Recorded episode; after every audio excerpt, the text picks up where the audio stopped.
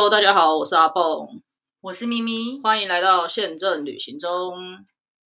好，终于开始我们的第一集。我们说要录这个东西，大概有多久了？两年了。对，从疫情开始。对，我们从疫情开始就闲到现在，不知道该做什么。其实之前我们有想过写部落格，但部落格好像不太适合我们。没有，我想要当 YouTuber，但是人。太老了，不不变路径。我们周边的人好像没有适合上相的、上上镜头的人。我也有想过，就是那种不要拍自己，然后就是只拍外面。但是我又想说，我年纪这么大了，还要学那个剪片，我真的觉得好累。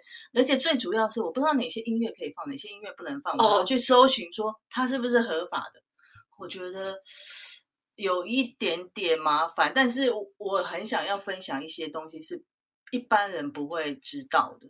嗯嗯嗯，对，这也是我们为什么要做这个节目的原因。后来发现 podcast 好像蛮好的，反正只要讲话就好了，可以不用露脸。所以我们的 podcast 不会有影像的那个提供给大家，大家就是只能透过 podcast 来听到我们这样子。没有，我们也可以放在 YouTube 上啊，YouTube 上面也有人只放声音不放影像。哦，是吗？对，很多人是这样。哦，我我我比较少从 YouTube 去听。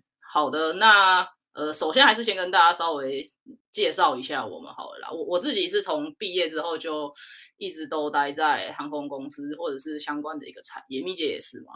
对，但是我的经历还蛮丰富的。其实没有，我一开始的时候其实就想要去考一家那个绿色的航空公司，但是大家都知道那个绿色的航空公司是它只收应届毕业生，所以我第一次去考的时候满怀着 想要当空姐的心愿，可惜没有考上。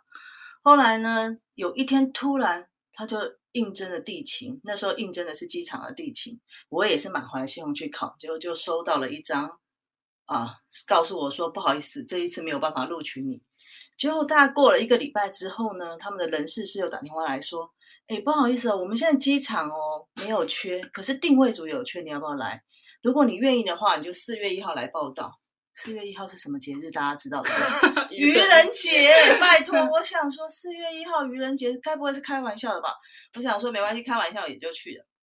所以四月一号我就去报道了。那时候我还算应届，因为当年的应届是要六月嘛，我算是前一年的应届，所以我还算是最新的、最老的应届。对对对，四月一号去，哎，还好没有骗我，是真的有。我们大概十几个人，然后听说是因为那时候定位组一下走了很多人，所以他们就是从。原来的备选名单还好，就是表示我本人也是备选上的。没关系，那你至少一波三折还进了绿色航空。我的绿色航空是第一关都没有过的那一种。我觉得我就是那种履历表上面会盖可卡狗的那种。你知道可卡狗？我知道，这也是我才知道。没有没有，可因为听说以前在面试的时候，其实绿绿航空是很会看那个风水，还有你的长相，对不对？就是算一下你的八字这样子，然后看你的长相。所以如果说呃，他会看你这个人觉得适不适合他们公司就对了。所以听说有一些人进来的时候，就曾经有不小心看过长官的评语是说面貌稍差，可 卡狗。所以。我本人是面貌姣好的，因为我是在 passenger，我是在客运，不是在货运。哦，我连可 cargo 都不行，所以我可能真的不太行。没有，不是你的个性不太适合这一家航空公司，因为他看得出来你太叛逆了。我年轻的时候可是很乖的，好吗？了解了解。那你你有没有你考上航空公司，就是你正式去航空公司工作了之后啊，你的家人或者是朋友是？怎么样？因为我我讲我自己好了，我到现在我阿妈都还以为我在机场工作。我阿妈每次我只要回家就问我说：“啊，你这样子去桃园工作会不会很辛苦？”然后我就想说：“阿妈，我只有大概一年，就是我前一份工作刚好办公室台北，他他台北没有办公室，所以我在他的机场办公室上班，但做的跟台北做的事情是一样。我只有那一年在桃园，但我待航空公司这么久，我从来没有在桃园上过班。就是大家对于。那个航空公司的了解好像永远都只限于你是哎你在航空公司你是空姐吗还是机师？我想我想如果认识我们两个人或者是看到我们两个长相的人就会知道这这可能都不太适合我们。就是空姐的椅子我们可能坐不下了，然后机师的话那个我们的那个智商跟那个能耐可能没有办法到达那个高度。我自己是这样觉得。我觉得比家人还好，我觉得是一般大众的误解，就是说。啊，你现在你做什么工作？我在航空公司工作。啊，你空姐吗？拜 托，不是只有空姐好吗？好像一好像一架飞机只要有空姐跟飞机师就可以飞起都，不用有人定位，都不用有人送餐，都就是就算空姐送餐，她的餐从哪里送上去，那也是要有后备后勤人员把它送上去的。所以很多人不知道，其实航空公司有各式各样的地勤员工。对，那刚好我觉得我们也是可以跟大家分享到这一块的。像我们两个一直都是在商务部门吧，我们所谓的商务部门。那我们我们做的事情呢，就是比较偏向是像是呃，比如说公司有新的飞机来了，我们要安排这架飞机去飞哪里，类似这种航线的规划。然后呢，你你你定好了航线要飞哪里之后呢，那你总要去安排价钱要卖多少吧，就是你要去定价的这个部分。然后你开始要准备要卖的，总是会有一些行销的活动，不管是线上的或者是实体的，不管是促销还是只是单纯的品牌的宣传啊等等之类的。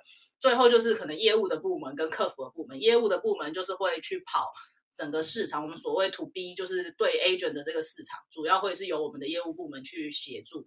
那直客的部分呢，就会由我们的客服的部门可能要去协助这些客人，他如果是自己订票的话，有一些疑难杂症需要解决，就会透过这个部分来去。所以我们一直以来都是在这个商务的部门接触航空公司的，并并不是大家想象的，就是呃，好像航空公司大家都只知道地勤，呃，只知道机场的地勤。其实我们也称作地勤啦，在我们的那个人工员那个员工的人事表上面，我们写的那个也是地勤，但是我们是属比较属于办公室的地勤这个样子。好，其实疫情已经两年了哈。那我本人是因为年纪太大了，也不便换产业。那很多人就问阿蹦说：“你为什么不换产业呢嗯，我觉得大家总是会有一个对航空公司会有一个向往啦，这是第一个。然后在航空公司久了，其实有一些东西很难割舍，比如说免费机票。”没有，可是 不不，它不是一定是它不是免费机票，它还是需要一些钱。而且有的航空嗯公司是没有免费机票，它只有折扣票。呃，如果有时间，我们待会聊一下；如果没有时间，我们可以再做专门做一集有嗯关这个折扣票的事情。但是我要强调的就是说，其实我们会一直待在这个产业，就是我们很爱玩，对我们很爱玩，我们很爱旅行。再来就是你对航空公司有一种热情。当呃，我还记得我们已经疫情两年，然后在今年的六月的时候，我们有一台包机。我在机场看到那个飞机的时候，我都快要哭了。我有多久没看到我自家的飞机降到桃园机场了？你知道那种感动吗？所以我们就是真的喜欢这个产业，即使永远没有拿过像电子业什么六个月、十个月的那个年终奖金，我们的好朋友常常就跟我说啊，不好意思，我这个月又要领多少年终奖金，呃，又要领多少绩效奖金啊，心里真的是圈圈叉叉。可是换回过头来的时候，你又舍不割舍不下这份工作，是真的。对，我觉得我因为我自己本身是很喜欢飞机啊，我我应该是在大学念大学的时候就已经决定未来要要进到这个产业的啊，所以后来的一些规划也都会往这个方向走。那一直也很幸运的就直接进到这个产业里面来，然后当然除了我们刚刚提到的。呃，我自己也很喜欢，就是飞机之外，然后也有拿员工票的这个机会。但除此之外，我觉得我们在这个产业很幸运的是，我们会接触到跟旅游很多的资讯。因为虽然我们是在卖机票，就是但是你你你不可能平白无故的一直去告诉人家说，哎，你要不要买哪里的机票？你一定会，你要你要去卖卖给人家机票之前，你一定会去针对那个目的地，可能会有一些研究。然后可能真有呃，在这个合作的过程当中，跟不管是跟旅游局的合作、跟旅行社的合作，或者是跟一些 KOL 啊、布洛克等等的一些合作，你也可以从中就得到很多一些相关的资讯，甚至是优惠的资讯。对我，因为我们自己在这个产业，然后某一些航空公司，它如果在举办一些不管是票价的优惠活动，什么时候，我们不敢说第一手啦，但我觉得我们都算是蛮蛮早就会关注到这个的讯息，然后。坦白说，我觉得要订到这些票也是需要有一些撇步的，不是这么对简单的。要他要有一些技巧啦。对他，他跟你说什么来回只要九九九这种票，广告大家都很会写，可是真的很多客人上去找，可能不一定找得到。那他我自己觉得你，你要能够真的依据他的广告找到你想要的商品，也是需要一些技巧的。像我自己的朋友就会经常的缠走，因为我自己偶尔也会转发一些很便宜的机票。像我自己买过最便宜的应该是去宿务吧，来回只花了一千七百块，就真的很便宜。然后那那一整趟还住很好的 villa，就是就是薄荷岛海边的 villa，那一整趟我应该花不到两万块，因为菲律宾也我买过最便宜没什么好花钱，清迈清迈的。呃，某廉价航空刚开航清迈的机票，我记得单程是五百多块，所以来回也是一千多块。对，就是像这些票，其实大家在广告上很常见到，但我相信百分之八十的客人上去找，不一定能够真的有下单的这个机会，因为你你可能根本找不到你想要的时间，或者是都骗人，根本就没有这个票价等等。但是其实。